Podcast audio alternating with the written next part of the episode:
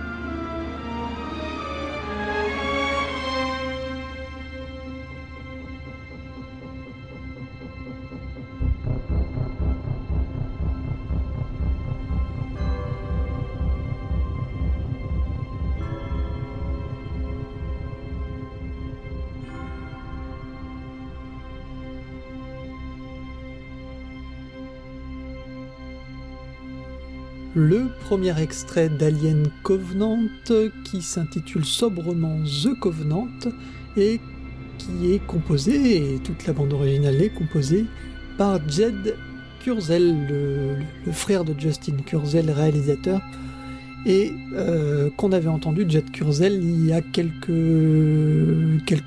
temps sur Assassin's Creed.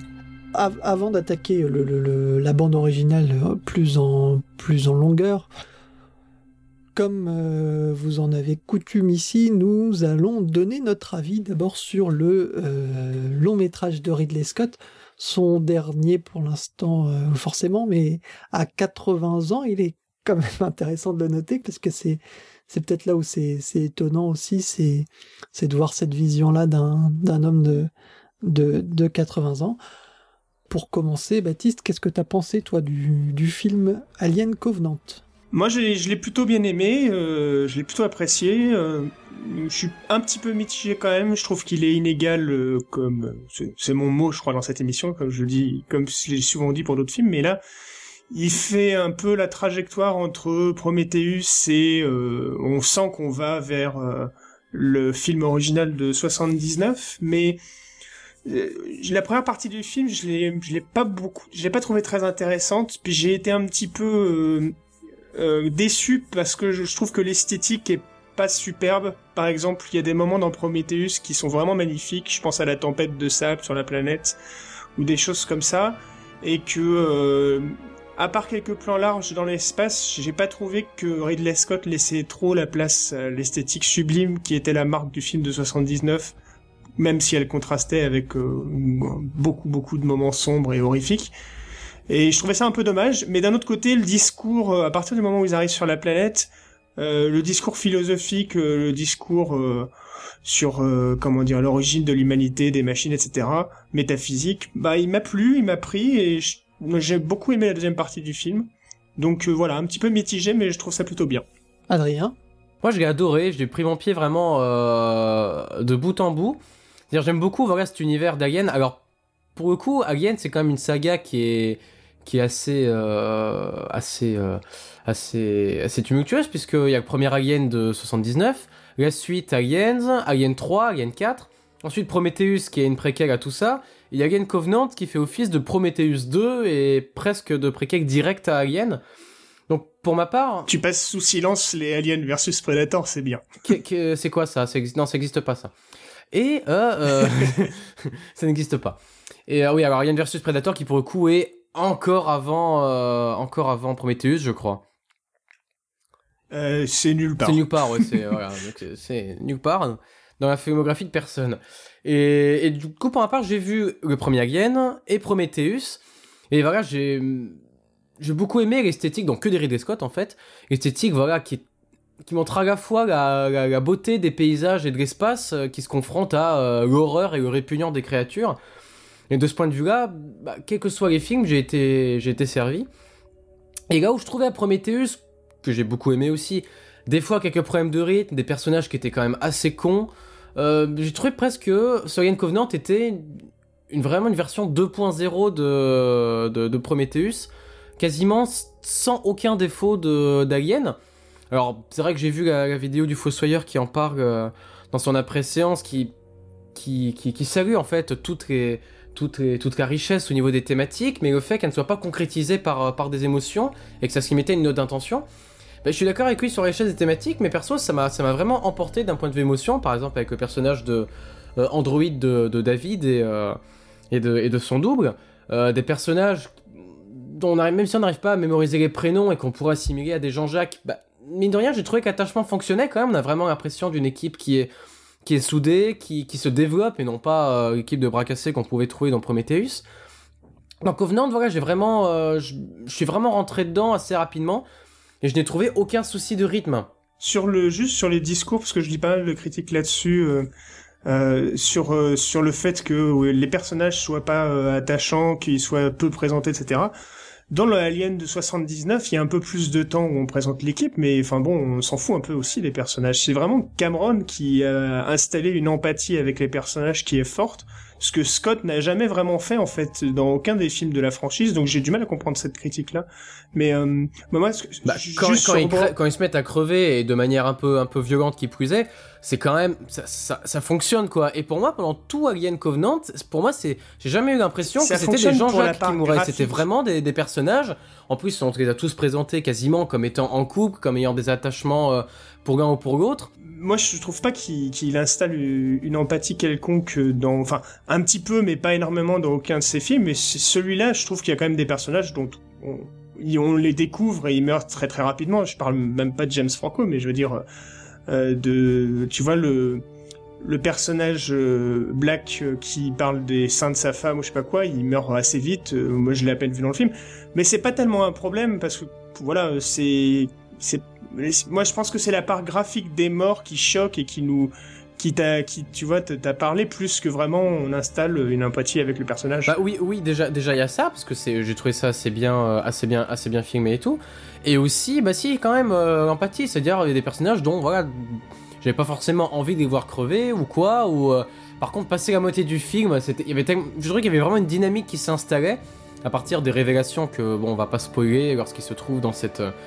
dans cette espèce de, de, refuge improvisé bah, qui avait vraiment au niveau au niveau des allers-retours vraiment entre entre les différents plans les différents euh, les différents personnages qui bah, se butin les uns après les autres bah, j'ai trouvé une, sorte de dynamique qui était vraiment euh, qui était vraiment incroyable une, montée en tension et, euh, et par exemple, le fait que, évidemment, les personnages ne sont pas. Euh, on, on crée pas un attachement dans le sens où on, va, on va vraiment présenter leur vie pendant très longtemps. Dès le début, lorsque le vaisseau est croisé par une turbulence, donc c'est au tout tout début du film, et qu'il y a un personnage qui est le capitaine qui n'arrive pas à se réveiller, et eh ben on a Kate Whittleston, donc on a Valérie Le Mercier qui crie contre son, euh, qui crie contre, ce, ce, ce, je vais dire sarcophage, cette espèce de d'incubateur. Euh, qui est en feu et qui du coup ne, ne, peut euh, ne, ne, pourra secourir capitaine, bah, même si on les a jamais vus en couple avant, ce, ce, cri était très bien filmé, très bien interprété aussi, donc ça, mar ça marchait déjà, tu vois. C'était pas seulement, voilà, c'était pas des gens Jacques, quoi. C'est c'est ce que je tenais à saluer aussi. Hubert, ton avis sur le film? Bah Pour ma part, moi, je, je suis pas forcément très attaché de base à la la, la, la, trilogie Alien, enfin la trilogie, quadrilogie. Euh, la franchise, la plurilogie, ouais. bah, pas, la pas la franchise, vraiment la part Alien, donc Alien 1, Alien 2, Alien 3, Alien 4. Euh, J'aime bien, mais j'ai jamais été complètement emballé. Euh, parce que je, trouvais qu'il manquait une profondeur pour, euh, pour moi, enfin en tout cas c'est ce que, ce que, je, que je pensais.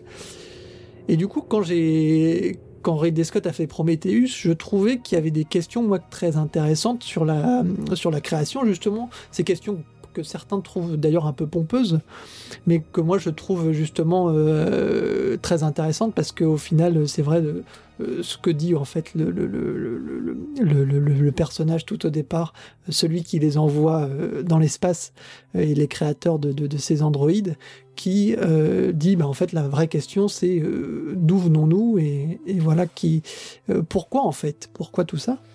Et je Mathématiques souvent abordées dans la science-fiction mais comme ça, pas peut-être sous cet angle pas tellement. Il y a quand même le Prometheus ben- ressemble beaucoup au, au Mission to Mars de Brian de Palma sur ce terrain-là dans le discours. de, façon, c'est fait, c'est fait de façon, je trouve très frontale par euh, par Scott. Et je trouve que cette question-là, elle est intéressante, qui plus est par rapport à l'âge de Ridley Scott, qui est qui est plutôt jeune, comme je le disais en, en début d'émission. Il a quand même 80 aussi, ans. au final. Aussi, c'est les événements qu'il a traversés récemment avec la mort de son frère, la mort de son frère. Donc je pense que c'est un peu plus nihiliste qu'avant. Qui le hante un petit peu. Et là où je trouvais que Prometheus euh, euh, posait vraiment ce, ce, cet arc-là, euh, je trouve que dans, dans, Alien Covenant, il revient un petit peu dessus. Euh, il traite un petit peu cette question, forcément, mais très vite, il, passe au-dessus et on a l'impression qu'il n'ose pas euh, vraiment euh, attaquer ce sujet-là en profondeur. Il revient souvent de, euh, sur, sur, sur, ça, mais d'une façon très, très brève. Et, et on a, il abandonne en fait tout ce qui est la question des, des, des, des créateurs. Enfin, en tout cas, elle est très vite abandonnée, je trouve, dans le film. Je, je, pas, je suis tout à fait d'accord. Hein. Je pense qu'il passe un certain temps. Mais par contre, je suis d'accord avec toi. Je, enfin, dans Prometheus, j'ai aimé l'angle, cet angle-là que beaucoup de, de, de, de fans d'Alien n'ont pas aimé.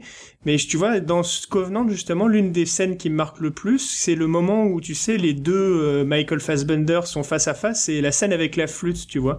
Parce que le, le discours est, est, est, intéressant, premièrement, mais surtout, euh, Ridley Scott, il installe, donc par les, les différents plans, la manière dont il tourne doucement au-dessus, autour des personnages, pas par la musique, il y a une absence de musique à ce moment-là, sauf celle de la flûte. Et tu sais pas si euh, David va pas enfoncer euh, la flûte euh, du type dans la gorge, et donc t'attends quelque chose de violent, et en fait il reste sur un discours, et il y a une force de suspense qui, s'ajoute à un discours philosophique qui est, je pense, moi je trouve mieux traité dans cette scène de Covenant que dans tout Prometheus. Et c'est les scènes, les séquences de Covenant où on rebondit sur ce, sur comment dire sur cet arc euh, tel que tu l'as présenté qui est très bien présenté d'ailleurs de Prometheus bah, je trouve qu'elles sont plus intéressantes dans Prometheus que euh, dans Covenant que dans Prometheus. Et moi c'est ce que j'ai le plus aimé dans le film à vrai dire. Mais t'as pas trouvé que c'était vite balayé genre euh, il y a cette scène qui est impressionnante où David se retrouve au-dessus de, la planète de, donc de, ses créateurs. Finalement il y a, une sorte de, grande attaque voilà, qui mène un peu, un peu tout seul. Et, j'ai trouvé du coup que ça balayait, à partir du moment où il y a eu cette scène, que tout était, euh, tout était vraiment balayé, quoi. C'est-à-dire qu'il n'y avait pas cette confrontation qu'on avait envie de, de, voir entre les deux et euh, finalement d'en savoir un peu plus sur, euh, ben, sur cette idée en fait de naissance de l'humanité. On sait pas, tu vois. Bah, c'est pas mal. La création en fait, euh, les, les, ingénieurs se font buter par la création de leur création, du coup. Ce qui est assez ironique. Mais c'est, comment dire, c'est... Il, il répond pas vraiment aux questions qu'il pose euh, des Prometheus, Ridley Scott. Peut-être qu'il le fera plus tard, mais je crois que c'est pas ce qui l'intéressait là. Ce qui l'intéressait là, vraiment, c'est de euh, poser, euh, comment dire, ce débat entre les entre les deux créations, les deux robots. Et puis, je pense que, enfin de d'avoir cet échange là euh, de se retrouver en gros d'une certaine manière il a opposé le l'android qui était joué par Ian Holm euh, au qui qui qui comment dire est, dans une certaine idée de trouver ou de créer euh, enfin dans Alien de 79 de trouver euh, le l'être parfait avec le xénomorphe. Et il l'oppose à, Bishop qu'on voit dans Alien 2 et 3 et qui est interprété par Lance Henriksen je crois et, et il oppose un c'est un petit peu ce, voilà ce, ce, cette opposition là que je trouve intéressante dans Covenant.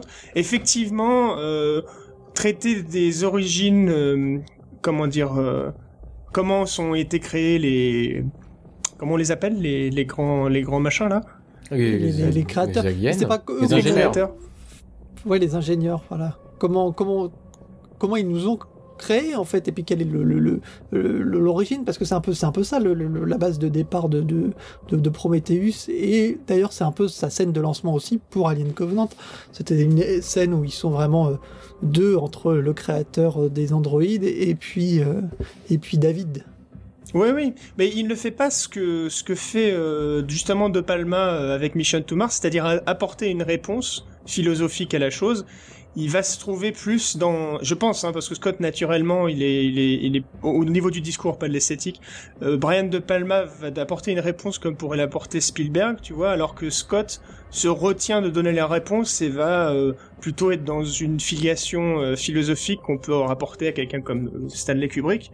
Donc c'est un choix. Après, moi, effectivement, je pense qu'il pourrait, il va peut-être le développer plus dans le troisième, parce qu'il va y avoir une suite. Et puis on parle même d'une autre trilogie euh, derrière. Euh, ça va sûrement dépendre des résultats au box-office de celui-ci. ça va dépendre de sa longévité euh, surtout. Aussi, bah non, parce que après il peut, il peut passer le relais, tu vois. Mais, mais je non, oui, effectivement, honnêtement, le discours, celui-ci, il est, je dirais pas balayé, mais il est transféré de dans Prometheus. de d'où viennent, comment ont été créés justement ces créateurs, à un discours philosophique sur euh, euh, quel est le l'être parfait, euh, est-ce que les humains doivent survivre, enfin c'est celui qui est entre les deux androïdes quoi. Mais d'autant qu'en plus il en est, enfin je trouve qu'il est capable vraiment de, de, traiter ce genre de questions. Quand tu vois Blade Runner, je trouve qu'il y a, il y a une profondeur que dans, dans, dans, dans, ce film que les premiers aliens n'ont pas. Enfin c'est mon avis. Hein. Je suis assez d'accord. Le premier, le premier est simple en fait dans son. Dans son euh, il, est, efficace dans sa entre guillemets simplicité, mais en fait il, a, il essaie de développer. Il va, il va moins loin en profondeur dans un peu dans ses thématiques, mais il entretient un voile en fait qui, qui va faire que c'est nous qui allons poser les questions presque. moi, je trouve qu'Alien et Blade Runner sont sensiblement. Euh, Blade Alien est moins entre guillemets poétique et euh, et comment dire en suspens que Blade Runner, mais je il y a les mêmes sortes de questions philosophiques qui sont posées dans Alien entre euh, trois personnages, euh, l'ordinateur Mother qui est le vrai méchant du film d'une certaine manière, euh, l'androïde qui qui a un rôle déjà euh, ambigu ambivalent comme va l'être celui de David donc l'androïde joué par Ian Holm et et le xénomorphe qui est soit soit l'un enfin comment dire qui est la bête, le tyrannosaure ou le vélociraptor du film avant, ou le, requin. il, il, est mis en scène comme le requin de Steven Spielberg, sauf qu'il n'est pas dans l'eau, il est dans les recoins sombres de l'espace, euh, de du, du, vaisseau, qui lui-même est, comment dire basé sur euh, la saleté ambiante des vaisseaux de Star Wars que Ridley Scott avait adoré dans, dans le film dans le film de Lucas. Donc il euh, y a, je dirais, je Alien et Blade Runner, le discours philosophique, on peut en parler des heures. Et moi, je pense qu'ils sont liés sur pas mal de plans. Et puis il y a, je vous passe les, comment dire les les études de gender studies sur Alien où on fait une métaphore euh, de l'accouchement, euh, de la femme, du viol, etc. qui sont vrais hein, dans Alien, mais bon. Mais moi, ce que je trouve intéressant et ce qui m'a chagriné dans ce film-là, c'est que Ridley Scott et avec Alien et avec Blade Runner, c'est vraiment un expert, un, grand esthète, quoi. Il est capable de, de faire une opposition, donc ce que je disais, entre euh, euh une, une esthétique un peu euh, sombre, morbide, sale, la rendre belle, ça c'est vrai et dans Alien et dans Blade Runner. Il suffit de voir l'ouverture de Blade Runner qui est absolument magnifique, mais mais c'est quand même une, enfin somptueuse et elle se base sur des rejets euh, de d'industrie, de, choses comme ça futuristes. Enfin, c'est c'est sale et il rend le sale beau, tu vois. Et en même temps, dans les deux films, tu as une opposition avec des moments vraiment des plans sublimes, somptueux, d'espace dans Alien ou euh, de, de soleil à, l'intérieur de la pyramide dans Blade Runner. Et la dichotomie esthétique de, de ces deux films, elle fait sa force visuelle incroyable dans les deux cas. Mais là, je l'ai pas retrouvé euh, dans, dans Alien Covenant. dans Prometheus, c'était justement peut-être plus posé l'esthétisme du film. Alors que là, c'est vrai que c'est très. Tu la retrouves dans Prometheus, mais, mais dans Covenant, c'est plus brouillon, quoi il y a ces scènes à très très à ras du sol où il filme finalement les euh, c'est c'est c'est alors c'est pas les xénomorphes mais c'est les néomorphes je crois qu'ils les euh, on les intitule. Euh, c'est c'est c'est ouais les néomorphes je crois c'est ça. Ouais. Et ben c'est ces moments où il les filme donc c'est c'est très c'est très nerveux en fait ça. Donc ça change beaucoup du, du, du du, de la façon dont il filme sur, sur Prometheus. Après, juste euh, avant de, de, de, passer un, un, deuxième extrait, euh, pour, pour le, le, le, fait que vous disiez qu'il n'y avait pas... Enfin, pas forcément, je sais plus qui disait ça, c'était Adrien, je crois que c'est Adrien, sur le fait que les personnages n'étaient peut-être pas assez fouillés. Euh, moi, je trouve que justement que les, les deux, enfin, notamment, enfin, David, quoi, ce personnage-là, il est, il est extraordinaire. Ah non, mais j'étais d'accord, j'étais content de voir perso, moi. Ça devait être Baptiste qui disait ça. Et je trouve que je sais plus. non, non, pour, euh, pour David, c'est vraiment le centre du ah, film et même le centre de la franchise qui part de Prometheus. Donc on est d'accord. Ah, David, oui. Et ah, puis Fassbender, faut, faut, je trouve qu'il est exceptionnel. Moi, j'ai aucune réserve, j'ai aucune réserve sur les personnages dans Covenant, alors que j'en avais pas mal dans Prometheus, quoi. Eh ben, on va écouter tout de suite un deuxième extrait qui s'appelle A Cabin on the Lake.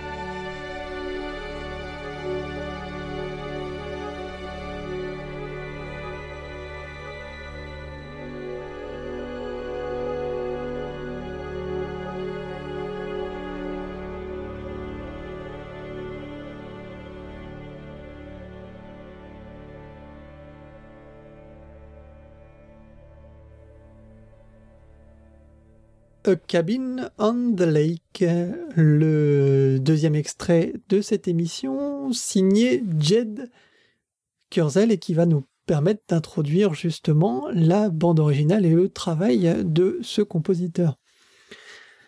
Adrien, tu souhaites euh, commencer peut-être pour... Euh, oui, pourquoi pas. Bah, déjà, ce qu'il faut savoir pour, euh, pour la saga Alien, c'est que à chaque film, il y a eu un compositeur différent. pour les franchises, c'est pas forcément évident quand il s'agit de créer une continuité, mais pour Alien, entre James Horner, Goldsmith qui a donc commencé avec le huitième passager, puis Horner, puis Elliot Gondeltal, puis, puis Mark Strattonfield, et maintenant Jed Kurzeg, chacun a réussi à apporter plus ou moins sa patte. Alors je connais pas assez Jet Kurzeg euh, sur ses euh, BO d'Assassin's Creed ou de Macbeth par exemple, pour euh, vraiment cerner son, son, style. Mais voilà, j'ai beaucoup aimé la manière dont il se réapproprie en fait des procédés orchestraux et sonores de, de Goldsmith pour apporter un soutien sonore à Alien Covenant, soutien que j'ai préféré à celui que Mars a apporté à Prometheus par exemple, dont, dont le thème je crois est de Harry Gregson Williams, le thème principal, et euh, le gros DABO a été effectué par, euh, par Max. Moi, je, comment dire, euh, je suis un, alors, je suis un peu mitigé parce qu'il y a des choses que j'aime bien dans ce qu'il a fait, Kurzel, mais je trouve que son, il, s'approprie ce qui lui a été demandé, ce qui est sans doute logique, mais beaucoup la musique de Goldsmith.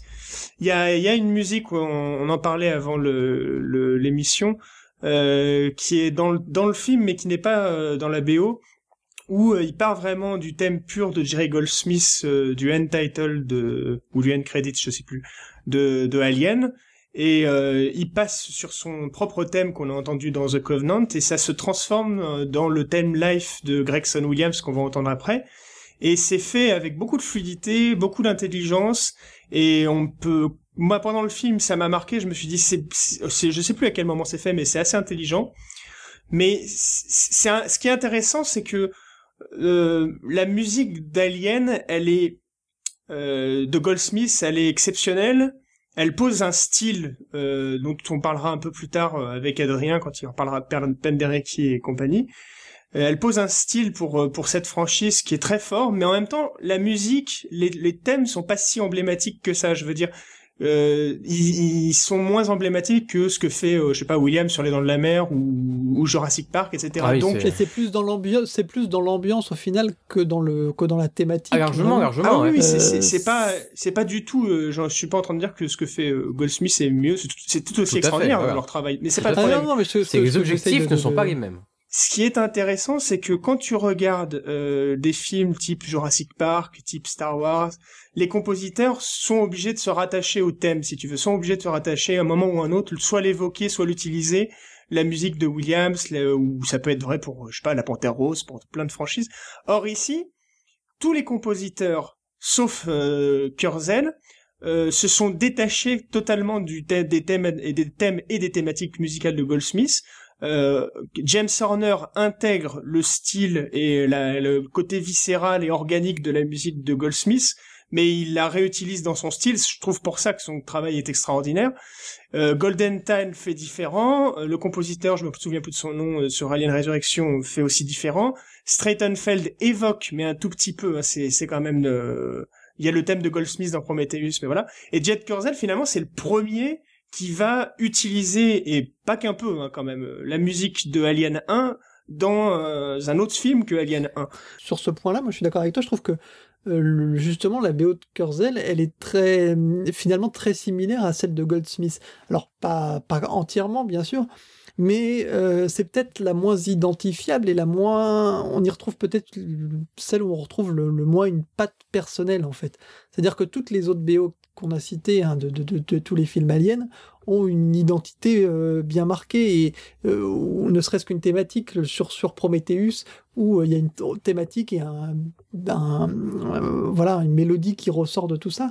Sur le sur sur sur le, le, Aliens d'Horner il y a bien sûr euh, tout le travail que Goldsmith a fait et euh, bah, réutilisé, mais intelligemment. Non, il, ne cite pas. Euh, ah, si, il cite à aucun ah, moment. Euh, ah si, dans euh, il cite, non, il à beaucoup de moments, il cite bah, les fameuses petites flûtes célébrissimes de, de Goldsmith.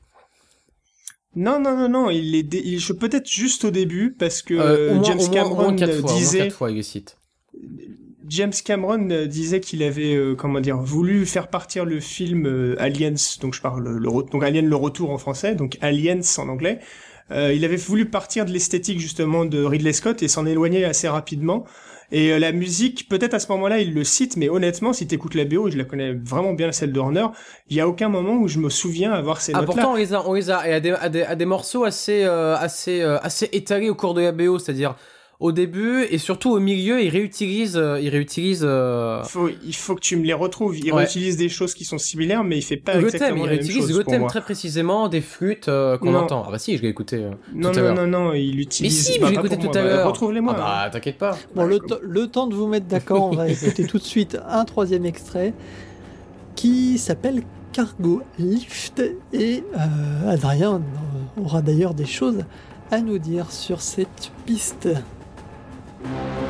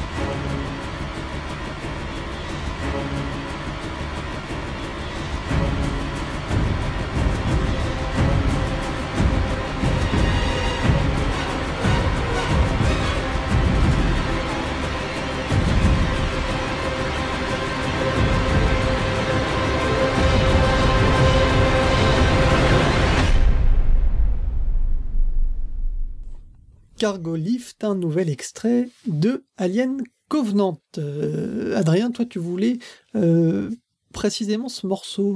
Oui, parce que c'était l'un de, de ceux qui avait, euh, pour moi, la, plus grande identité, on va dire. Alors, c'est, une structure qui est très simple, on va dire, mais pour moi, elle, transcende presque sa scène et elle lui donne vraiment. C'est une scène finale où, voilà, où on a encore toute qui s'est, qui s'est, qui s'est accumulée et qui, du coup, est croissante. Et cette musique-là, presque, est, euh, est, est, assez jouissive en entendant, quand on l'entend pendant le film. Et elle, elle a une dynamique qui est extrêmement, à la fois très régulière, mais aussi très, très dissonante, très, très imparfaite. On retrouve encore des percussions euh, Cogregno Batuto, c'est-à-dire euh, pupitres de violoncelle de contrebasse qui font frapper l'archer contre les euh, contre les euh, on est, contre les cordes. On n'est pas loin de ce on n'est pas loin de l'utilisation qu'en fait euh, Zimmer sur euh, The Dark Knight. Euh, on en a déjà parlé ah, ensemble. Ah, bah après, après c'est des percussions mais... très, très, très très fréquentes, mais euh, mais euh, mais non, mais au niveau du son et de, de, la manière dont il prend l'origine organique pour la modifier informatiquement. Après, euh, je trouve que là, là cette le son est, est moderne. Cette et... percussion-là, euh, il n'y a quasiment pas besoin de traiter son pour l'obtenir. Hein. Tu fais jouer euh, 15 contrebasses et 15 violoncelles qui jouent tous en même temps, tu as exactement ce son. Hein. Sur le son un peu métallique quand même de la percussion, je ah pense oui, qu'il y a, pas de traitement, pas besoin de traitement. Tout le monde peut jouer ça. Ah bah on, on retrouve ces percussions dans Mars de Gustav qui a été composé en 1914. Ah non, c'est pas exactement le même son. euh, non, non, non, non. Ah, les percussions, les percussions du début, si. sur les Les percussions. percussions du début. Non, mais après peut-être qu'il est, peut-être qu'il enregistre. Ah oui, non, mais je parle de de, de la comment dire des basses, moi, euh, redondantes dans le morceau. Euh, mais sur le son, il y a une modification, c'est sûr. Mais Mais après, très euh, petite, très ça petite. n'empêche pas que la technique soit Très petite. soit la, là. technique, la technique est là, mais surtout cette, euh, cette percussion très, presque une branche concaste et assez cassante de la, de la percussion. Oui, oui, non, mais sur le style, je suis Ça, d'accord. c'est- Sur les on techniques, obtient, oui. on obtient vraiment, même au niveau du son, même s'il y a une petite modification, mais c'est c'est c'est c'est vraiment de l'ordre de 5% du son si tu veux. T'as 95% capté naturellement et on va modifier à la limite un petit peu de reverb, un petit peu de placement dans l'espace avec euh, la balance, mais Bah pas ça, c'est sûr, mais ça Pas donne, plus. ça donne une différence considérable par rapport à si tu écoutes Holst euh, euh, par euh, un, euh, un orchestre ou un enregistrement pas tant que fameux, ça tu vois. parce que pas Tu- tant que ça parce que oh, Ah bah, justement la, manière trouve, dont, hein. dont les pupitres de cordes en fait sont répartis violon alto violoncelle contre basse en partant de, de plus de- du plus aigu au plus grave bah en fait un orchestre est déjà est déjà euh, disposé en sorte que le son soit le mieux réparti au niveau des timbres et tout et comme euh,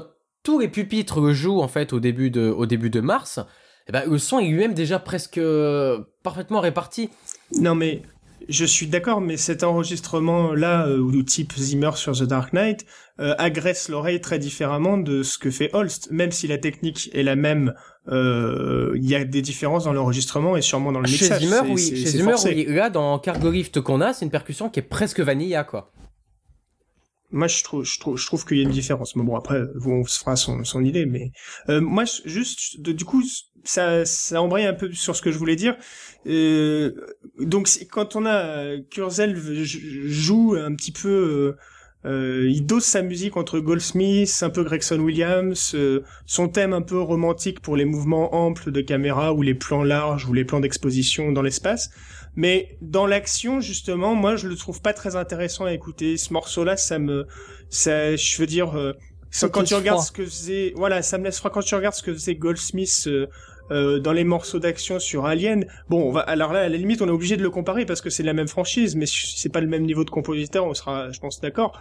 Mais je trouve que c'est euh, même par rapport à, des bons Zimmer récents, je sais pas, ça, me semble un peu simpliste, un peu froid comme tu disais. Et dans le pire, alors là, tu est-ce qu'on peut le remettre juste un passage de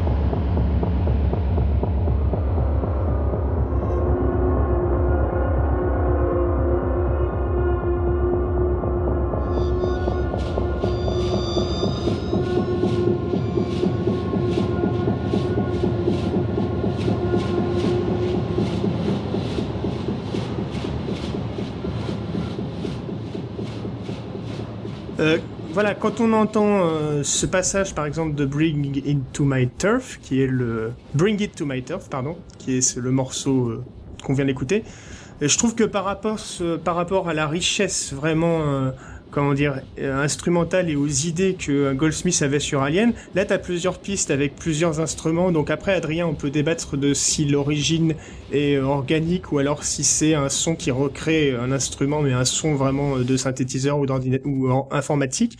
Mais là, franchement, quand tu as le la redondance de ce rythme et le j'ai l'impression que le type a branché euh, sa machine à laver et qu'il s'est dit tiens euh, je vais faire une musique d'action pour Alien tu vois c'est génial la machine à laver. Mais quand tu parles de Goldsmith euh, c'est un peu bah, décevant donc après c'est pas la même chose. Après dans l'utilisation je trouve que ça ça peut être intéressant parce que ça va justement très bien avec une certaine partie du film qui est justement parce que tu aimes les machines à laver dis-le.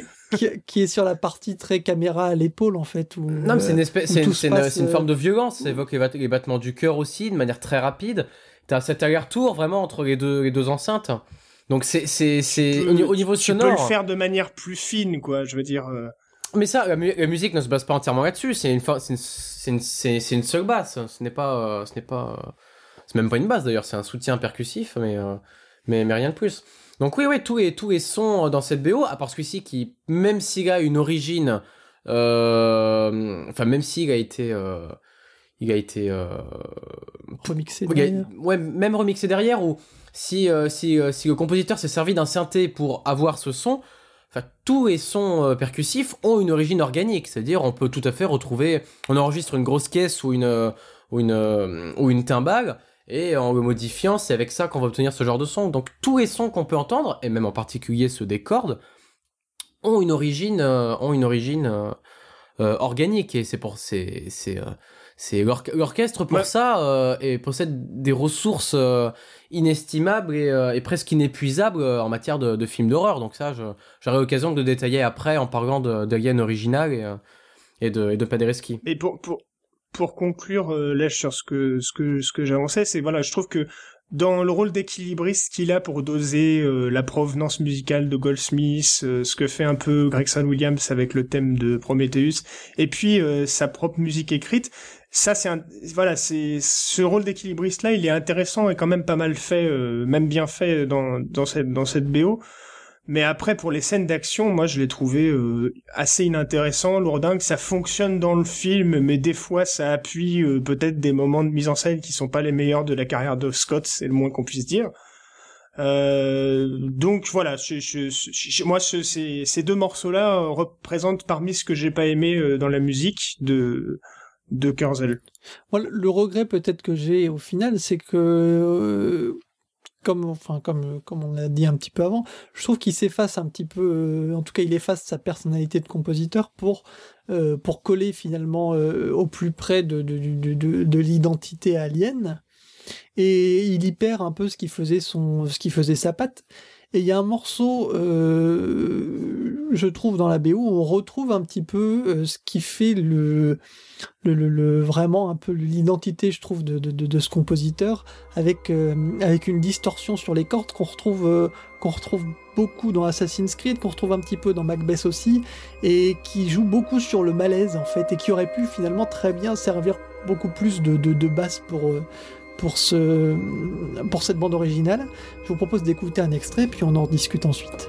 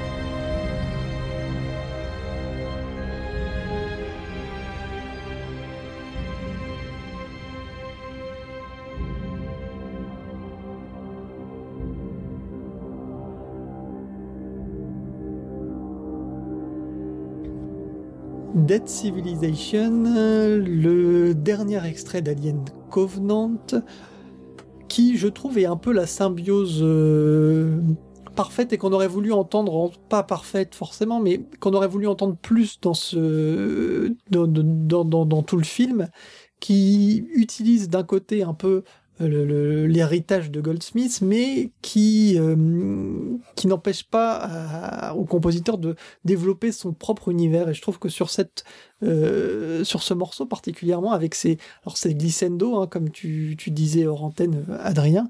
Euh, qui crée ce, cette sensation de, de, de, malaise euh, voilà latent sur sur sur sur tout le, le, sur tout le morceau, et qu'on retrouve dans, dans Assassin's Creed, qu'on retrouve aussi également dans Macbeth, et ce genre également de... de, de ah, après, alors à la fin, l'instrument, tu m'as dit c'était un tuba euh, Trombone basse. En fait, un trombone basse, le tuba, en fait, le tuba et le trombone basse sont des les cuivres les plus graves de l'orchestre, et euh, là où le tuba est comme le corps euh, un instrument à perce conique, donc c'est-à-dire qu'il va avoir un son assez étouffé, le trombone basse est comme la trompette un instrument à perce droite, donc c'est-à-dire un son plus direct.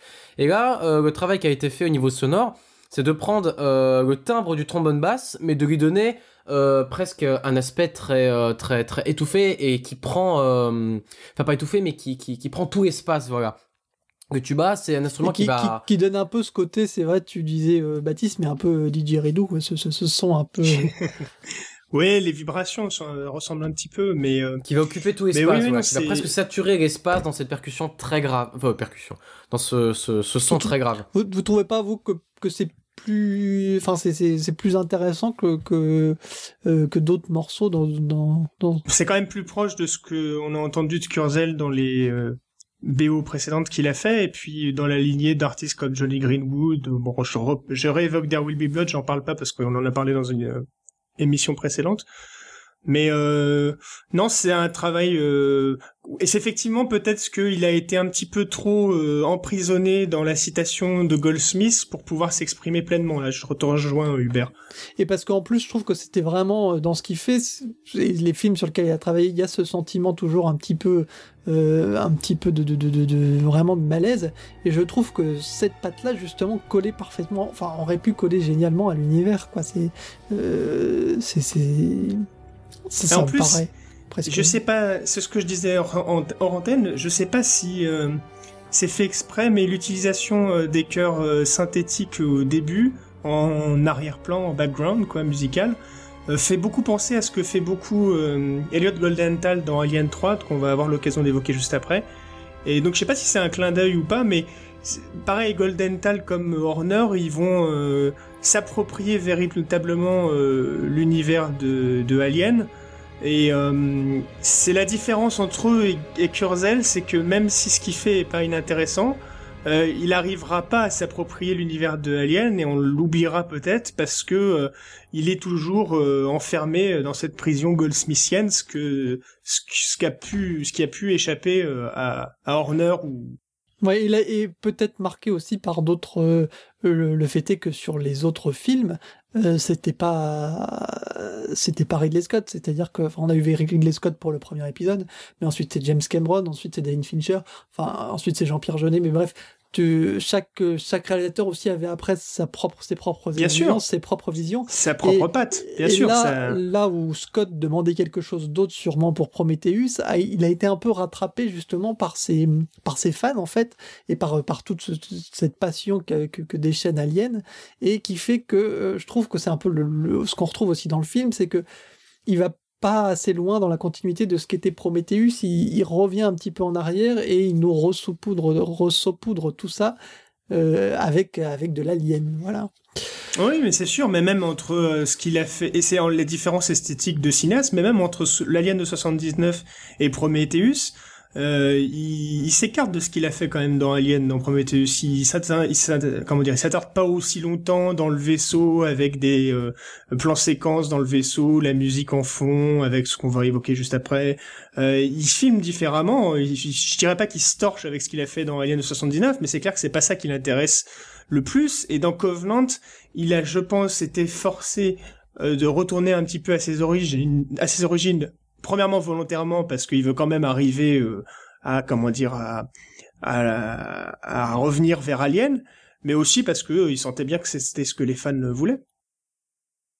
Eh ben, je trouve que la conclusion est parfaite. On vous conseille en tout cas euh, tout de même euh, Alien Covenant, ça reste du Ridley Scott, donc quoi qu'il arrive, vous en aurez euh, pour votre argent. Il y aura toujours quelque chose à apprendre et c'est un cinéaste tellement tellement riche et tellement talentueux euh, que euh, même si on aime ou on n'aime pas, il y a toujours des choses et des, problématiques, euh, des façons de faire, des qui sont qui sont je trouve intéressantes. Et cette bande originale là est également intéressante à défaut peut-être d'être d'être complètement marquée et peut-être un peu un peu en deçà de d'autres qu'on qu'on va entendre dans une deuxième partie qui va être consacrée aux recommandations.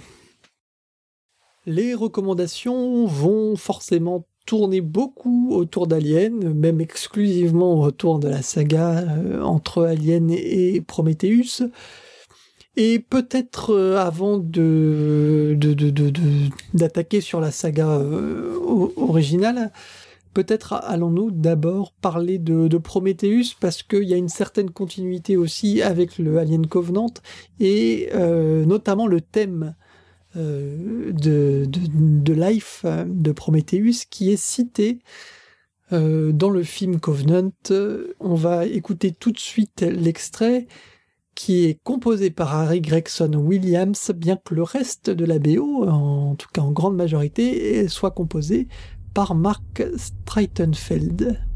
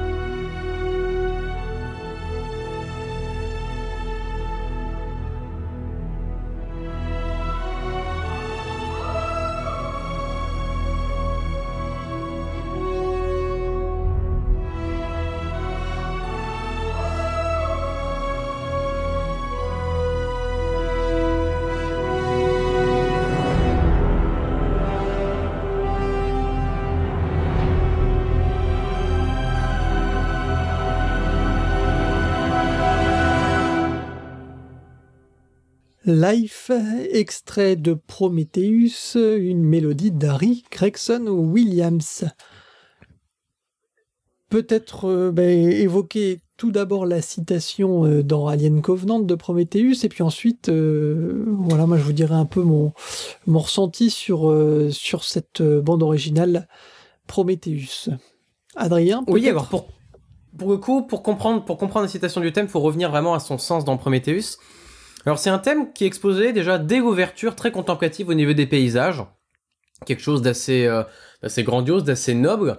On ne sait pas encore à, quoi il fait référence, et on se rend compte que le thème est assez récurrent tout au long du film, et l'hypothèse la plus logique est qu'il fasse référence aux ingénieurs Euh, il est cité au corps, donc un instrument qui est qui est assez noble, au son cuivré assez étouffé. C'est pas pour rien que c'est l'instrument principal du thème de la Force, par exemple, dans Star Wars.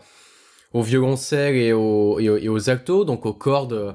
Donc toujours une orchestration très valorisante, avec une harmonie euh, plutôt lumineuse hein, par rapport à ce, dont on a l'habitude euh, dans des BO d'Alien qui sont très dissonantes. Là, on est en majeur. Donc, tout indique que c'est euh, le thème des ingénieurs et civilisations technologiquement et intellectuellement avancées qui auraient créé l'humanité. Sauf qu'il y a un ou deux leitmotivs au cours du film Prometheus qui ne collent pas forcément aux ingénieurs et euh, on n'est pas forcément fixé au cours du film. Et dans Alien Covenant, le thème est cité deux fois et on se rend compte qu'en fait il exprime et qu'il est relatif au personnage de Shaw, qui est le personnage principal de, de, de Prometheus et qu'en fait c'est pas les ingénieurs que ce thème décrit, mais plutôt euh, la grandeur du personnage de Shaw à travers sa foi, euh, et puis une forme de pureté aussi, le fait qu'elle est toujours fidèle à ce, ce qu'elle recherche dans, dans sa quête. Et il y a un leitmotiv euh, donc euh, qui est lui aussi aux cordes très similaires dans euh, dans dans Alien Covenant, c'est pour ça que Eric Gregson Williams y est crédité, et surtout à la flûte à bec euh, lorsque, euh, de manière très claire, David euh, joue, joue le une, thème. une-. Reprend le thème, voilà. Donc c'est un procédé qui est très qui est très classe, hein, le fait de passer d'une musique qui est extra diégétique, qu'il n'y a que les spectateurs qui entendent, et de l'intégrer dans la diégèse du film, c'est-à-dire le fait que bah, les personnages eux-mêmes entendent ce thème et qu'ils fassent partie en fait de, l'univers d'Alien, donc qu'il y soit intégré. Donc c'est assez classe. Et, euh, et pareil, ce qu'on peut, euh, on peut, euh, on peut développer sur sur le choix bec. David, c'est un personnage qui va défendre l'idée de création par euh, opposition euh, à son double Walter, qui est un modèle avancé, mais à qui on a interdit de créer. C'est d'ailleurs tout l'enjeu de la scène où euh, David apprend à Walter à jouer de la flûte. Et, il évoque justement le fait que cette flûte à bec, il en fait une, il en fait une, une parabole de l'humanité que dès l'instant où quelqu'un a eu l'idée de prendre un bout de roseau pour divertir ses camarades, c'était l'étincelle, euh, presque l'apogée de l'humanité euh, il existait. Et bah, le choix de l'instrument est- n'est pas anodin, c'est le même que celui, euh, c'est les mêmes raisons pour lesquelles euh, Howard Shore dans des Anneaux a choisi une flûte. C'est parce que c'est le premier instrument qui ait jamais inventé l'humanité. Il est pur, il est, il est assez nostalgique et mélancolique. Et, euh, et la flûte à bec euh, est donc euh, le parfait instrument pour évoquer euh, à la fois euh, euh, l'idéal de création de De David, Genèse, oui. de Genèse, c'est ça. Donc c'est pour toi c'est c'est tout à fait logique et ça va La ça flûte à bec est complète ce que tu dis que qu'on voit la flûte à bec euh, la flûte apparaître euh, à l'écran euh, dans Covenant quoi au moment C'est où, certain, où c'est- tout, toute cette problématique est, est évoquée. Pour moi, c'est la même raison. C'est exactement ça, oui. Il, il joue le thème David euh, il me semble un moment quand il est dans Mais c'est pour ça, oui. il est dans C'est la ça. salle. C'est ce que je disais, c'est le thème, le thème euh, qui faisait partie de la, de la bande originale, extra-digétique, est intégré dans la diégèse puisque David lui-même le joue. D'accord, ouais, ouais. Un peu, un peu comme dans Harry Potter 1 d'ailleurs, où euh, où Hagrid, euh, Hagrid joue le thème, le thème de la magie à la flûte. D'ailleurs, c'est un peu le même procédé, assez, assez sympa du coup, qui qui qui qui qui, qui mettent un peu de flou sur les frontières entre entre entre et l'intra-digétique.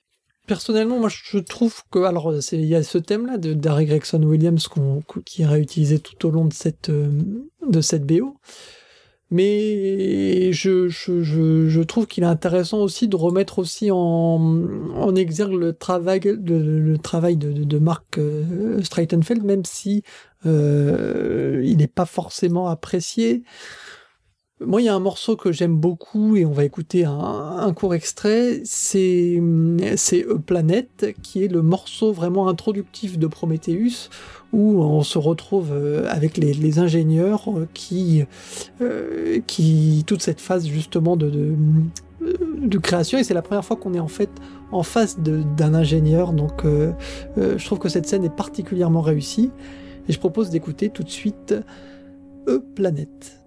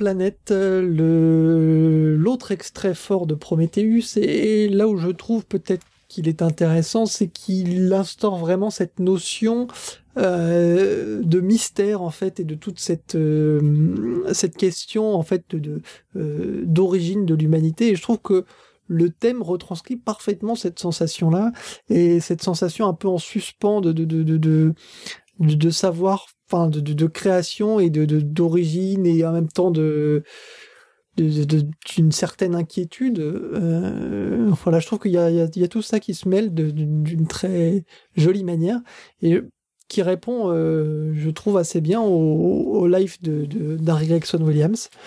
Mais toi, Baptiste, c'est pas trop ta soupe. Ouais, non, je, je, comme je le disais euh, ironiquement avant, euh, je trouve que la seule chose euh, vraiment de, intéressante et de qualité qu'il y a dans cette BO de Prometheus, c'est euh, comment dire, euh, le thème de Gregson Williams. Euh, pour le reste, je suis pas du tout fan de Fell. C'est pas que ce qu'on vient d'entendre soit laid ou, ou, voilà, mais je, trouve que c'est neutre. Je trouve que Fell est toujours neutre et je trouve que même si peut-être ce passage colle avec la séquence, en général, les images de Ridley Scott les plans de Ridley Scott, l'esthétique de Ridley Scott, les couleurs de Ridley Scott, bref, Ridley Scott appelle euh, quelque chose euh, d'exceptionnel en, termes de musique ou qui qui rebondissent, qui mettent en valeur euh, tout tout ce qu'il est capable de faire. Et quand tu vois que voilà, moi chaque fois que Ridley Scott, c'est plus le cas, il est passé avec Alberto Iglesias sur Exodus et là ensuite il a engagé Kurzel. Donc j'étais content quand j'ai vu qu'Alberto Iglesias s'était engagé sur Exodus, parce que je me suis dit voilà un vrai compositeur, ça va nous changer de Strattonfeld qu'il prenait depuis quelques, qui quelques, comment dire, euh, euh scores.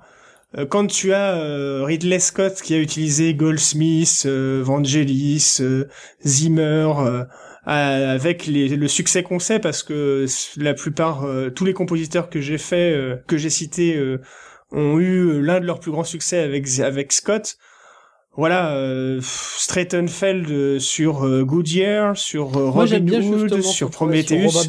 je trouve ça sur plat. Robin des Bois, je trouve que son travail est, est assez chouette. Hein.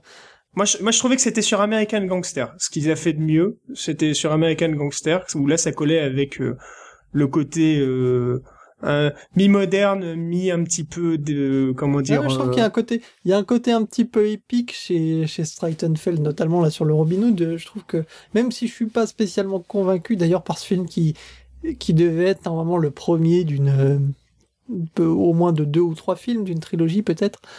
Euh, mais voilà, je, j'aime bien son, son travail. Mais en tout cas, c'est vrai qu'il a pas, faut être honnête, hein, il n'a pas forcément fait l'unanimité, et tout comme le film d'ailleurs Prometheus. Pour rebondir vite fait sur euh, sur la musique qu'on a pu écouter, là, Planet, euh, même si musicalement on a du mal forcément à voir euh, en quoi ce morceau peut transcender avec d'autres, dans son rapport avec la scène, je le trouve euh, très pertinent parce que il, il, respecte vraiment ce que ce que ce que ce que Hagen musicalement incarne, c'est-à-dire une forme de minimalisme. Et, euh, et toutes les BO ont respecté euh, forcément ce, ce, ce, parti pris qui est de, lorsqu'on a des grands plans dans l'espace, des plans assez larges qui mettent en valeur euh, les paysages, de ne pas avoir des musiques qui vont être aussi grandiloquentes presque que ce que les images pourraient être, et d'avoir euh, un parti pris qui va être beaucoup plus, beaucoup plus soft. Et c'est pas forcément évident parce que pour le coup, lorsqu'on a moins de sonorité, bah, il faut les choisir avec d'autant plus de, délicatesse et, et, de, et, de, et de finesse quant à ce qu'on veut vraiment exprimer. Et là, pareil pour cette ouverture euh, presque euh, hommage à pas à 2001, oui, c'est un, petit peu à 2001. On retrouve un petit peu aussi dans Covenant aussi cette ouverture avec des, paysages extraordinaires. On a une musique qui est à la fois en train de, de, de, soutenir en fait le grandiose de ces paysages, mais aussi en retenue. Et je trouve que le dosage est assez bien fait entre euh, cette ce, ne pas avoir une magnificence exacerbée et euh, une forme de du minimalisme, de minimalisme qui va augurer de quelque chose d'un peu plus sombre, un peu plus tragique. Mais il y a aussi quelque chose qui est très en rapport, je trouve, avec ces personnages euh, des, des, ingénieurs, puisqu'on retrouve euh, toute le, la beauté du personnage. Je trouve que ces ingénieurs sont particulièrement réussis, moi. Il y a le côté très très majestueux du personnage qui font qui ressemblent presque à des dieux. Hein. Il y a un côté presque dieu, euh, presque presque presque dieu grec dans, dans leur dans leur démarche, dans leur dans leur musculature. Et puis il y a tout ce côté justement très inquiétant qu'ils incarnent aussi. voilà, c'est ces deux, ça ça ça s'accorde en même temps au paysage, mais en même temps aussi à ce que représentent ces personnages, je trouve, des, euh, des Tout à fait. Et comme tu le disais si bien, les ingénieurs, voilà, qu'on ces, qu'on postures euh, presque divines, c'est pour ça que le thème, euh, le thème principal composé par Gregson Williams pouvait, voilà, avoir cet aspect un peu de flou. Euh, pendant presque les trois quarts du film, on, est, on, est, on est certain qu'il s'agit du thème des ingénieurs et en fait, par la suite, on découvre que non. Le life, tu parles là. Pas de. Oui, oui. C'est ça. Je crois que d'ailleurs, je crois que d'ailleurs le thème est cité dans, dans même, dans même la première scène. Je sais pas si Planet c'est la musique qui est exactement entendue pendant la, pendant la première scène. Je crois qu'il y a deux trois modifs avec. Euh, je me souviens qu'il y avait une intégration du thème. Euh, mais j'en ai pas du thème de show justement au début, mais, mais... Euh, mais je sais plus. Avant de parler de Aliens, euh, le deuxième épisode de la, saga. On va revenir brièvement sur le Alien de Goldsmith qu'on a déjà écouté un petit peu euh, via la, la, BO de, de, Alien Covenant et les passages de citation de Jet Kurzel. Et euh, Adrien, notamment, tu des petites choses à nous, à nous expliquer sur ce travail de Goldsmith. Oui, tout à fait. Alors déjà, ce qu'il faut savoir, c'est que Ridley Scott a toujours aimé les compositions euh, assez euh, assez expérimentales et euh, et et pas forcément pas forcément avant-gardiste. Avant, avant-gardiste et pas forcément donc classique.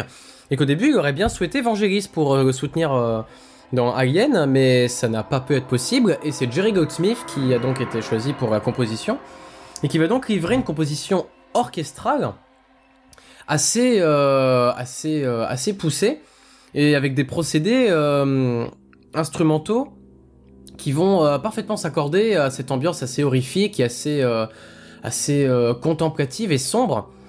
Et,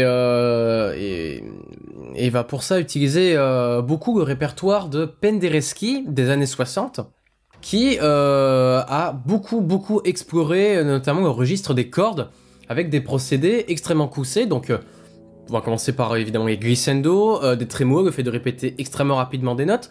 Les cordes, c'est la famille d'instruments qui a presque des ressources, on va dire, illimitées en termes de sonorité. On peut jouer avec les doigts, jouer des pizzicato, on peut, euh, avec l'archer, faire des, des pulsations avec le bois, on peut jouer non pas avec, euh, le crin de l'archer, mais avec le bois, ce qui va créer quelque chose d'assez grinçant. on peut taper sur le côté de la, de la caisse pour s'en servir de percussion. Et surtout, on peut jouer avec leur nombre, c'est-à-dire que euh, en fonction de, la quantité de contrebasse, de violoncelle, d'acto ou de violon qu'on va, qu'on va solliciter, le, timbre va être très différent selon si on en exploite 1, euh, 5 ou 10. Et, euh, et pour ça, euh, Penderecki a, a, pu, euh, a pu ouvrir tout un, tout, un, tout un panel de sonorités qui était jusqu'alors quasiment inédite alors, il est, il est pas le seul. Donc, dans, ces, dans les années 60 qui fait ça, au, début des années 60, il y a tout un groupe de compositeurs. Alors, je parle en dehors des minimalistes qui vont, euh, euh, comment dire, euh, imposer une musique sérielle, expérimentale, qui, qui, comment dire, va aussi influencer la musique de film. Ben, principalement Goldsmith aussi d'ailleurs à partir de la planète des singes mais dans la dissonance dans la tonalité dans ce style là mais sur l'utilisation des cordes et sur ce que vient de dire Adrien Penderecki est entouré de gens comme Ligeti, euh, Gheorghi Ligeti, Bela Bartok, et c'est intéressant de, de, citer ces trois-là en même temps, parce qu'il y a un autre réalisateur qui a utilisé ces ah trois-là dans la même musique, qui est Stanley Kubrick. C'est la musique de Shining en 1980 et qui réutilise cette manière euh, d'utiliser, de comment dire, de de, de faire un univers à partir de ces petites utilisations de corps, notamment comme si un petit euh, un petit insecte ou une petite bête se baladait, euh, euh, comment dire, sur des cordes. Il y a une, il y a peut-être le début aussi d'une utilisation un peu spatiale de ce genre de son, ce que va faire plus tard Zimmer dans les années 2000. Et, et donc ce film, c'est The Shining, évidemment. Et il y a une connivence, je trouve, musicale assez forte entre le Alien de Goldsmith et euh, qui ouvre la voie euh, pour, je pense, comme tu l'as justement dit euh, avant, la musique de film, enfin cette utilisation de Penderecki et compagnie dans la musique de film, Et c'est intéressant que Kubrick ait comment dire insisté même lourdement sur cette enfin lourdement mais justement. très très très intelligemment très justement. Pour le score de, de The Shining on voit que c'est un mouvement des années 60 qui, qui s'insère dans la musique de film à la fin des années 70. C'est assez passionnant. Tout à fait. Tu cites euh, et Kubrick et euh, on, sait qu'il affectionne beaucoup le Requiem de Ligeti qu'on retrouve dans 2001 Odyssée de l'espace. Dans 2001. Et, euh, et pareil, un autre procédé aux cordes aussi, c'est le fait de jouer. Il n'y a, pas euh, l'utilisation des cordes par contre dans 2001. C'est c'est c'est avant tout les chœurs et puis comment dire un un fond orchestral bien précis, mais c'est pas vraiment les cordes. Là, ce qu'il va faire avec The Shining, il y a vraiment une connivence hein, entre les deux scores, Alien et Shining, mais euh, évidemment, Kubrick ne fait pas confiance à un compositeur comme justement 2001 l'a montré. Il a gentiment euh, refusé le score d'Alex North, qui était pourtant très beau, euh, au profit des, des, musiques classiques. Là, c'est pareil, Kubrick fait pas confiance à un compositeur, alors que Ridley Scott euh, va faire confiance avec raison. À, Il y a certaines musiques pour Shining qui ont été composées, mais c'était de l'ordre d'une obligation en fait. Euh, des studios de production américains et évidemment la quantité de musique utilisée pour The Shining est très faible en comparaison aux musiques de Ligeti, Bartok et Penderecki qui a utilisé. Et pareil, voilà, avec les cordes, c'est c'est c'est c'est c'est presque la recherche de de de de la dissonance instrumentale en fait. C'est euh, c'est le, le, fait de de pouvoir faire dire aux cordes euh, de les faire varier sur une palette assez assez assez incroyable, pouvoir être grinçant, pouvoir être euh, en sourdine. Euh, enfin, c'est c'est c'est c'est un, ensemble de sonorités qui sont assez assez intarissables.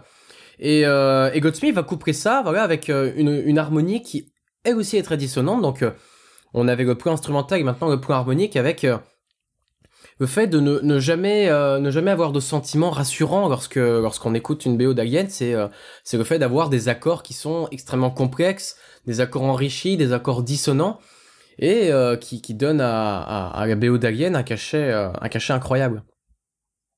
Et pour terminer euh, là-dessus, faut quand même dire que Randa Goldsmith, qui appartient aussi à Goldsmith, il, il expérimente ses, techniques depuis aussi les années 60. Bon, déjà, comme je l'évoquais, euh, euh, le, score de la planète des singes, même là si on n'est pas du tout sur des utilisations de cordes, mais aussi la musique d'un film qui s'appelle en anglais Fraud en 62, un film de John Huston, Fraud the Secret Passion, où il fait la musique et ils ont réutilisé des passages euh, du film avec euh, Scott pour Alien d'ailleurs justement. Après Goldsmith donc James Horner qui lui compose pour le, deuxième épisode de, de la saga qui est réalisé par James Cameron et on va écouter tout de suite le main title.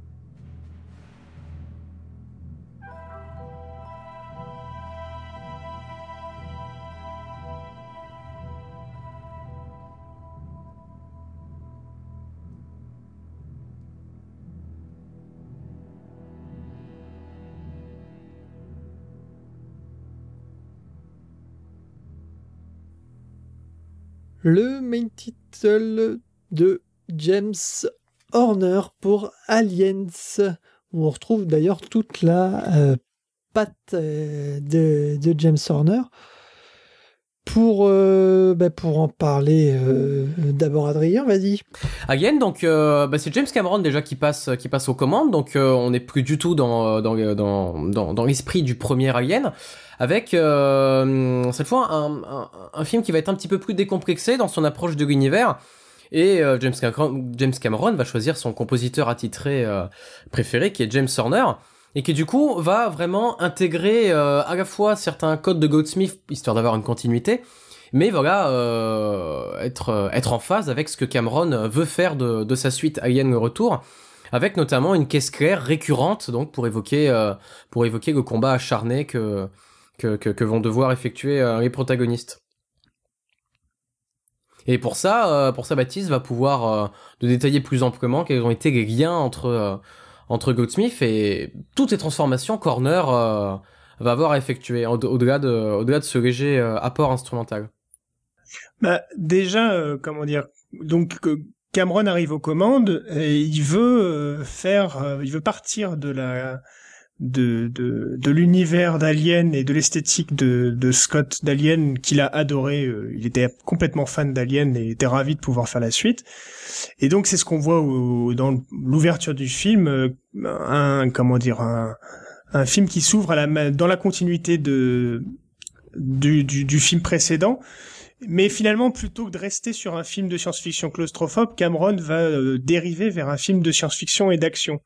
Alors ça se ressent dans pas mal de, passages de, de la musique d'Horner, comme tu l'as dit, euh, Adrien, mais c'est pas non plus l'identité principale, je trouve, euh, du film euh, musicalement parlant. Bon, déjà, faut savoir que James Horner a eu très peu de temps pour faire la musique du film. Je vous passe les détails, mais il a fait, il a pris quatre jours, je crois, pour le faire. Et il n'était pas complètement satisfait euh, du résultat final, euh, il n'était pas 100% satisfait. Mais euh, ce qui est intéressant, c'est ce que je disais tout à l'heure, il, lui aussi va suivre Cameron et il part vraiment de comment dire l'ambiance musicale qui est créée par Goldsmith, mais il va faire vraiment différent. C'est tout ce qui est, c'est toujours ce qui est difficile, c'est rester dans, dans un style proche, mais se, se renouveler ou alors faire carrément différent. Et moi, alors on avait un débat avec Adrien, mais moi je suis, peut-être qu'il évoque euh, les, deux notes, euh, comment dire, euh, de Goldsmith dans Alien, mais mais c'est anecdotique quoi. C'est-à-dire que ce qu'on a entendu là, le main title, le thème au violon, euh, comment dire, et l'ouverture, euh, cette espèce de grondement sonore un peu étrange, ça, ça va être l'identité vraiment de, de Alien le retour. C'est et, et, le thème, ce qui est intéressant, c'est que Cameron introduit une empathie pour les personnages, à savoir pour Ripley et pour la, la fille Newt, euh, la petite fille blonde, que que qui n'est pas du tout ce que fait euh, Ridley Scott avec Alien 1 où on a on comment dire, on reste dans l'observation euh, presque de ce qui se passe dans Alien. On est vraiment spectateur au sens premier du terme. On a de longs plans séquences dans le vaisseau où on regarde ce qui se passe et la musique nous guide tout autant que la caméra dans Alien 1, alors que dans Alien 2, euh, ce que ce que Cameron veut, c'est qu'on soit au plus près des personnages, qu'on ait une immersion, qu'on soit entre euh, le regard du personnage, euh, les armes à, feu, et qu'on ça, ça on a on peut avoir notamment cette vision du film quand on suit le personnage de Newt, qui est un petit personnage qui se balade, qui se faufile dans les conduits, etc. Et ça, ce qui n'empêche pas d'avoir des moments aussi de sublime, hein, Cameron par ailleurs et des moments avec des plans euh, très larges et un, côté plus contemplatif. Mais enfin, c'est plus rare que chez que chez Ridley Scott quand même. Et la musique illustre ça. La musique, le, le thème au violon qu'on a entendu, illustre autant un, un côté un peu lancinant qu'il y a dans certaines scènes d'attente que le côté empathique. On est euh, sur une sur un thème euh, qui est plus une musique qui est plus douce, plus mélancolique, plus humaine finalement. Et donc le, lui aussi va utiliser beaucoup de, dissonance dans, dans, sa musique, mais moins quand même euh, moins éparpillé, moins complexe que chez Goldsmith. Et il va nous faire un score qui est tout à fait excellent aussi. Et Golden Tal sur le 3 va encore faire quelque chose de différent. Il va insérer euh, des comment dire des corps synthétiques dont on parlait tout, tout à l'heure. il va faire euh, de, de du film des chœurs synthétiques des chœurs pardon euh, synthétiques il va faire du film presque une symphonie en soi puisque le, bah, ça se revoit aussi au titre des des musiques adagio lento etc donc euh, on a trois scores de très grande qualité. Le Goldsmith qui est évidemment dans les sûrement les plus grands scores modernes de l'histoire de la musique de film. Mais vraiment une reprise de Horner suivi de Golden Tan qui est quasiment au niveau et qui a cette cette, ce côté exceptionnel d'arriver à, à, on se dit oui c'est c'est une musique d'Alien. Si on l'entend à côté on se dit mais oui ça, ça, c'est dans Alien. Et ce qui est ce qui manque à Strattonfeld et ce qui euh, euh, bah, si on enlève la citation permanente de Goldsmith dans le dernier Covenant, ce qui manque aussi à Kurzel, c'est-à-dire que si tu prends juste la musique de Kurzel sans le moment où il cite ni Goldsmith ni Gregson Williams, tu peux dire que c'est une, c'est ça que je lui reproche d'ailleurs, tu peux dire que c'est une musique un peu euh, voilà neutre euh, bateau des années 2000 euh, pas forcément mauvaise hein, mais voilà. Et donc c'est voilà pour moi c'est ce qui fait la richesse de de, de, de, de au moins de ce score de Horner je tiens à préciser que 4 jours pour composer euh, une BO orchestrale euh, d'une heure et quart, une heure et demie, c'est ahurissant. Oui, oui. c'est juste phénoménal. Bien sûr. Déjà, quand, déjà, quand on plus est à 3 minutes. Plus, je pense. Parce que le film fait 2h20, ah je crois, dans sa version normale et 2h45. Enfin, ça, la, la musique est quand même ah euh, assez omniprésente. Assez présente. Voilà, donc euh, quand déjà on est quelqu'un de très rapide quand on compose 3 minutes d'orchestre par jour déjà. C'est déjà très rapide. Donc euh, en 4 jours, composer euh, une heure et demie, deux heures, j'imagine même pas. J'imagine même pas. Aliens donc de James Horner, un grand grand grande BO aussi, grand grand classique qui qui égale hein, le, premier. c'est vraiment deux styles très différents. Euh, au, final, c'est vraiment deux, deux façons de composer aussi différentes mais euh, deux, deux excellentes BO, deux excellents films qu'on vous recommande. Bien sûr, au niveau d'Alien 3, euh, David Fincher a beau le renier, on vous le recommande aussi. Oui, il est pas si mal. Et puis le début et l'ouverture et la clôture du film, je les trouve très bonnes. Et la musique de Golden Time y est pour beaucoup. Euh, alors je, crois qu'on n'a pas le temps de, de, le passer, mais franchement, découvrir aussi la musique d'Alien 3 par Golden Tal, Là, pour le coup, il est, proche du style euh, de Golden Tal que, qui utilise aussi un peu le métal dans sa musique, euh, pas le, le, genre, mais un son métallique. On se retrouve dans les Batman aussi de Schumacher. Qui colle finalement très bien à l'univers du, du film, hein, qui, qui se passe dans les, une prison euh, bas-fond d'une planète euh, ouais, oubliée. tout à fait. Et puis, mais ce qui est intéressant dans ce score-là, c'est que euh, bah, je, bon, je sais pas si je vais passer le morceau parce que du coup, si on, on l'a évoqué hein, plus longuement, je pensais, mais c'est que le moment où, par exemple, attention spoiler de sur Alien 3, le moment où à la fin euh, notre cher Ripley va tomber dans la lave, c'est vraiment un mouvement euh, lyrique, mais de musique lyrique, euh, comment dire, une symphonie.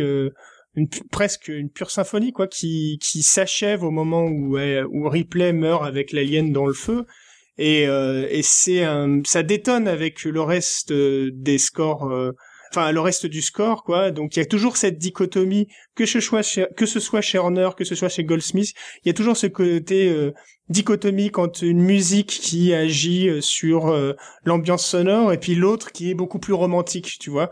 Et et c'est c'est très très réussi dans ces trois scores là c'est un peu moins le cas je trouve avec euh, les deux autres dont on a parlé parce que les deux autres pêchent quelque part. C'est-à-dire que le romantisme du thème qu'on a entendu de Gregson Williams c'est bon, mais par contre le reste de Straitenfeld est un peu raté, etc. Donc voilà, ces trois scores qui ont cette force-là, euh, deux pans musicaux qui se répondent et qui sont exceptionnels euh, chez Goldsmith, Horner, Goldenthal. Tu, toutefois, tu fais bien de souligner justement cet aspect euh, à la fois contraste entre les aspects très dissonants, très très très très sombres et malaisants des des, des bah de, de, la musique et euh, un aspect beaucoup plus rassuré et presque apaisé. On retrouve pas mal dans Alien Covenant à des moments euh, à des moments qui je trouve sont bien choisis. Et en regardant le film, quand, quand, quand on fait bien attention et qu'on est sensible à l'aspect, à l'aspect sonore, on se rend compte que c'est vraiment euh, la musique qui est elle aussi vecteur d'émotion et qui va donc diriger le spectateur dans, dans les passages où il va être vraiment en, tension et en oppression et d'autres où il va être euh, au contraire plus apaisé et en relâchement. Eh ben on va quitter donc cette euh, partie recommandation et quitter ce, ce, cette longue longue discussion autour d'Alien et de la saga. Bien sûr, c'est c'est à voir donc N'hésitez pas. Maintenant, on va passer à l'actualité.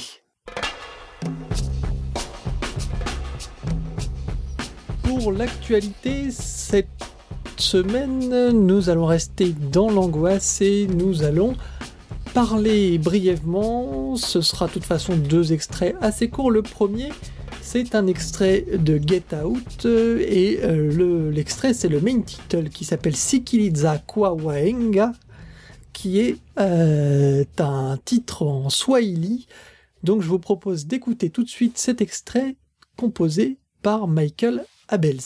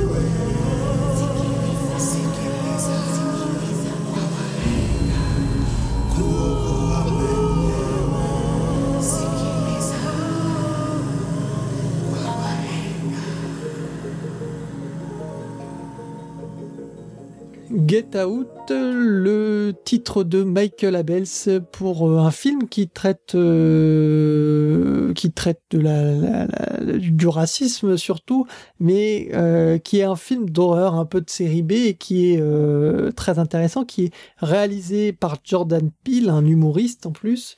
Donc tout ça fait un, un mélange assez assez étonnant. Et ce, ce, ce, ce, film a fait un véritable carton aux États-Unis. En France, je crois que ça marche plutôt bien.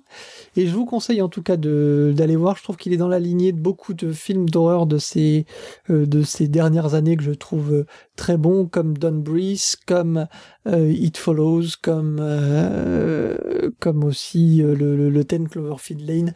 Enfin, c'est assez, assez rafraîchissant. Donc, euh, donc voilà, et surtout sur cette question-là, c'est pour pitcher un petit peu l'histoire. Hein, c'est c'est un jeune homme qui va voir sa belle famille un week-end. Euh, sa, sa copine est, est, blanche, lui est noire.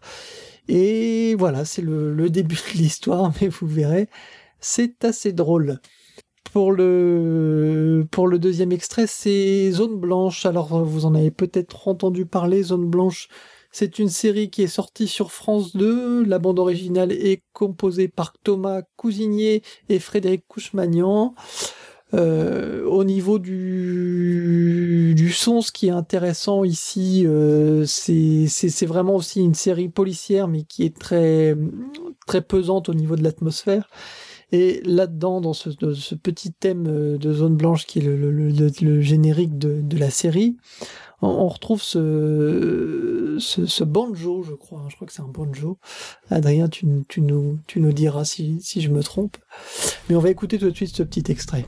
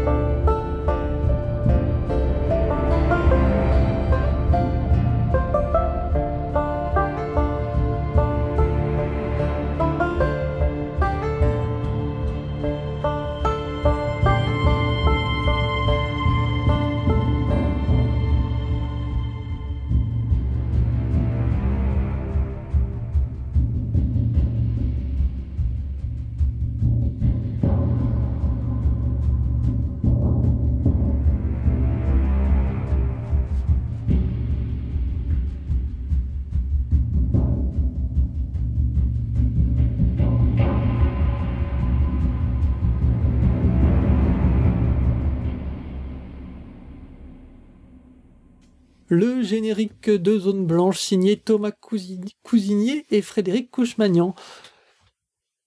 Euh, Baptiste, tu voulais dire un petit truc sur euh, sur euh, sur ce son? Ah non non, c'était juste un détail. Moi, c'était que l'utilisation du banjo dans la musique de film, c'était quand même assez rare. Moi, ça m'évoquait le passage et l'accompagnement ou le duel, je sais pas comment on peut dire ça, au banjo et à la guitare dans Délivrance de John Boorman. Et mais c'est c'est très éloigné de la série, mais du coup, ça, je sais pas, ça, ça m'était ça m'est apparu ça, à l'esprit. Ça m'est donc euh, voilà. En tout cas, je vous, conseille vraiment la série. Je vous conseille de, vous pencher également sur la BO. Alors cet extrait-là est pas forcément représentatif du reste de la BO, qui est bien plus sur euh, une BO plus atmosphérique hein, que euh, que thématique, mais qui est très très très très bien très bien fichu. Et le la série aussi, c'est assez rafraîchissant de voir ce genre de série en France. c'est pas le ça change des policiers qu'on a l'habitude de voir, euh, chez, nous euh, et ça fait, ça fait du bien. Voilà. C'est la fin de ce huitième épisode de Mélodie. En sous-sol, vous pouvez retrouver l'émission euh, sur podcast, sur iTunes, sur Podcast Addict, bien sûr, sur lagrandeévasion.fr et sur Media vous pouvez également retrouver euh, Adrien sur sa chaîne Syllabéo. Euh, Syllabéo, peut-être un nouvel épisode à venir? Oui. Oui. Dans pas longtemps, on, aura un épisode, un nouveau Syllabéo. Ça fait longtemps qu'on n'en a pas eu, donc euh, qui, se consacre à l'étude de, de, la collaboration entre un réalisateur et un compositeur. Et euh, les prochains seront Danny Elfman et Tim Burton. Ouh, tout un, tout un programme. Euh, on va vous diffuser euh, un extrait de Alien 3 qu'on a évoqué tout à l'heure par Elliot Goldenthal. L'extrait, c'est l'Adagio. Baptiste, hein, c'est ça? Absolument, dont on a parlé tout à l'heure et qui aussi entre romantisme et musique un peu plus expérimentale, mais là on est plus dans le romantisme. Ben, ça sera tout, ce sera tout pour aujourd'hui en espérant que euh, cette émission vous a plu. On se retrouve très vite pour un nouvel épisode. En attendant, portez-vous bien. Ciao. Salut. Salut.